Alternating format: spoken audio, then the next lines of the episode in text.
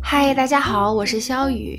这里平时的声音就是这样，是不是和节目里的那个我有一些不同呢？平时的我目前是一名电力行业的普通员工，从事财务工作。走在人群里，其实是一个毫不起眼的女生。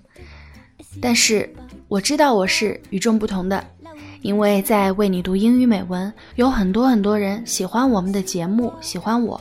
我知道每周有很多人都在等待节目的更新，并且始终如一的鼓励我们。也许是因为我在这个与众不同的地方吧，所以我也变得不同了。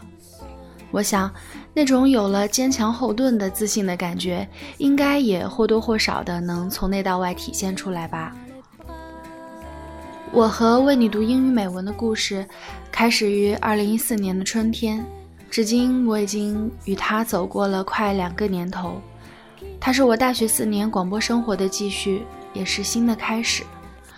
为了来做这个周年特辑，我从头到尾听了自己一直以来的节目，回头看看，我已经在节目里分享了很多情感和经历，说过了初恋的感觉、毕业的感觉、成长的感觉、痛的、爱的感觉。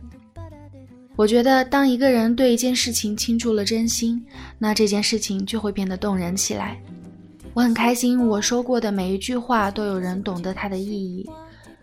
之前其实我并不期待这些节目会改变别人的生活状态或者是想法，直到后来有越来越多的朋友告诉我，他们的生活因为为你读英语美文发生了些许变化，说我们的节目令他们感到温暖，或是有勇气，甚至重新爱上了英语，我才恍然感受到，原来。我们是真真切切的在影响着别人。从我明白这一点开始，我便觉得为你读英语美文不仅仅是我个人的兴趣爱好，更是一份责任。来到为你读英语美文之后，我发生了很大的改变。在一群积极向上、生活目标明确又各有所长的主播们中间，我想，我总不能落后吧。自己也应该要像大家一样，成为更好的人。我最应该感谢的人是永清，因为他的宽容和友好，我才有机会和大家相识。之后，傻梨、小思、黄倩，还有很多很多新主播，他们一个接一个的出现在我的生活里，甚至还有听众朋友从电波那头走进了现实。在这里要提到和我在古城凤凰面基的多莫君，还有接下去要面基的娟娟和帅气的小王子，还有一个总是在烦恼爱情、一心想和我做一期节目的小伙子，还有在英国留学为我找来《盲女》这首诗的姑娘，以及在新西兰带着我的名字去霍比屯的男生，太多太多了。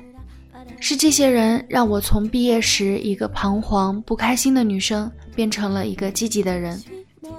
也许是因为我有一些自豪的觉得，我应该成为大家积极的榜样，也应该让大家知道，不管你的生活有多么不容易，能改变它的只有你自己。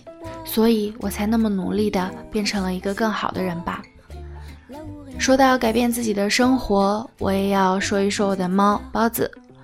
包子是我做了《成为丑丑》那一期节目之后领养的猫，到今天它也和我待在一起快半年了。它是我生活里的阳光，也许这也可以看作我对自己节目的践行。很多听众朋友也很喜欢它，所以让它在这里和大家打个招呼吧。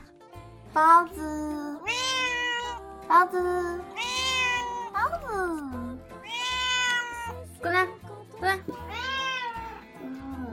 欢你。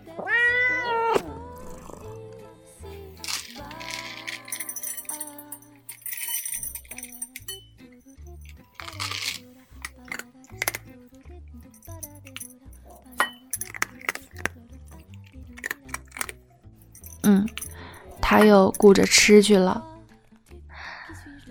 那最近有一部电影叫做《陪安东尼度过漫长岁月》。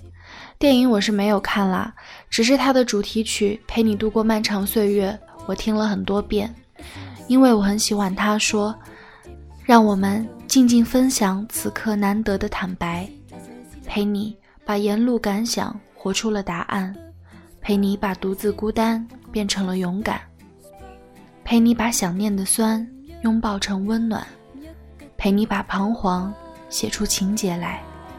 未来再漫长，还有期待，陪伴是最长情的告白。因此，在这里，我要对为你读英语美文说：谢谢你，祝你生日快乐。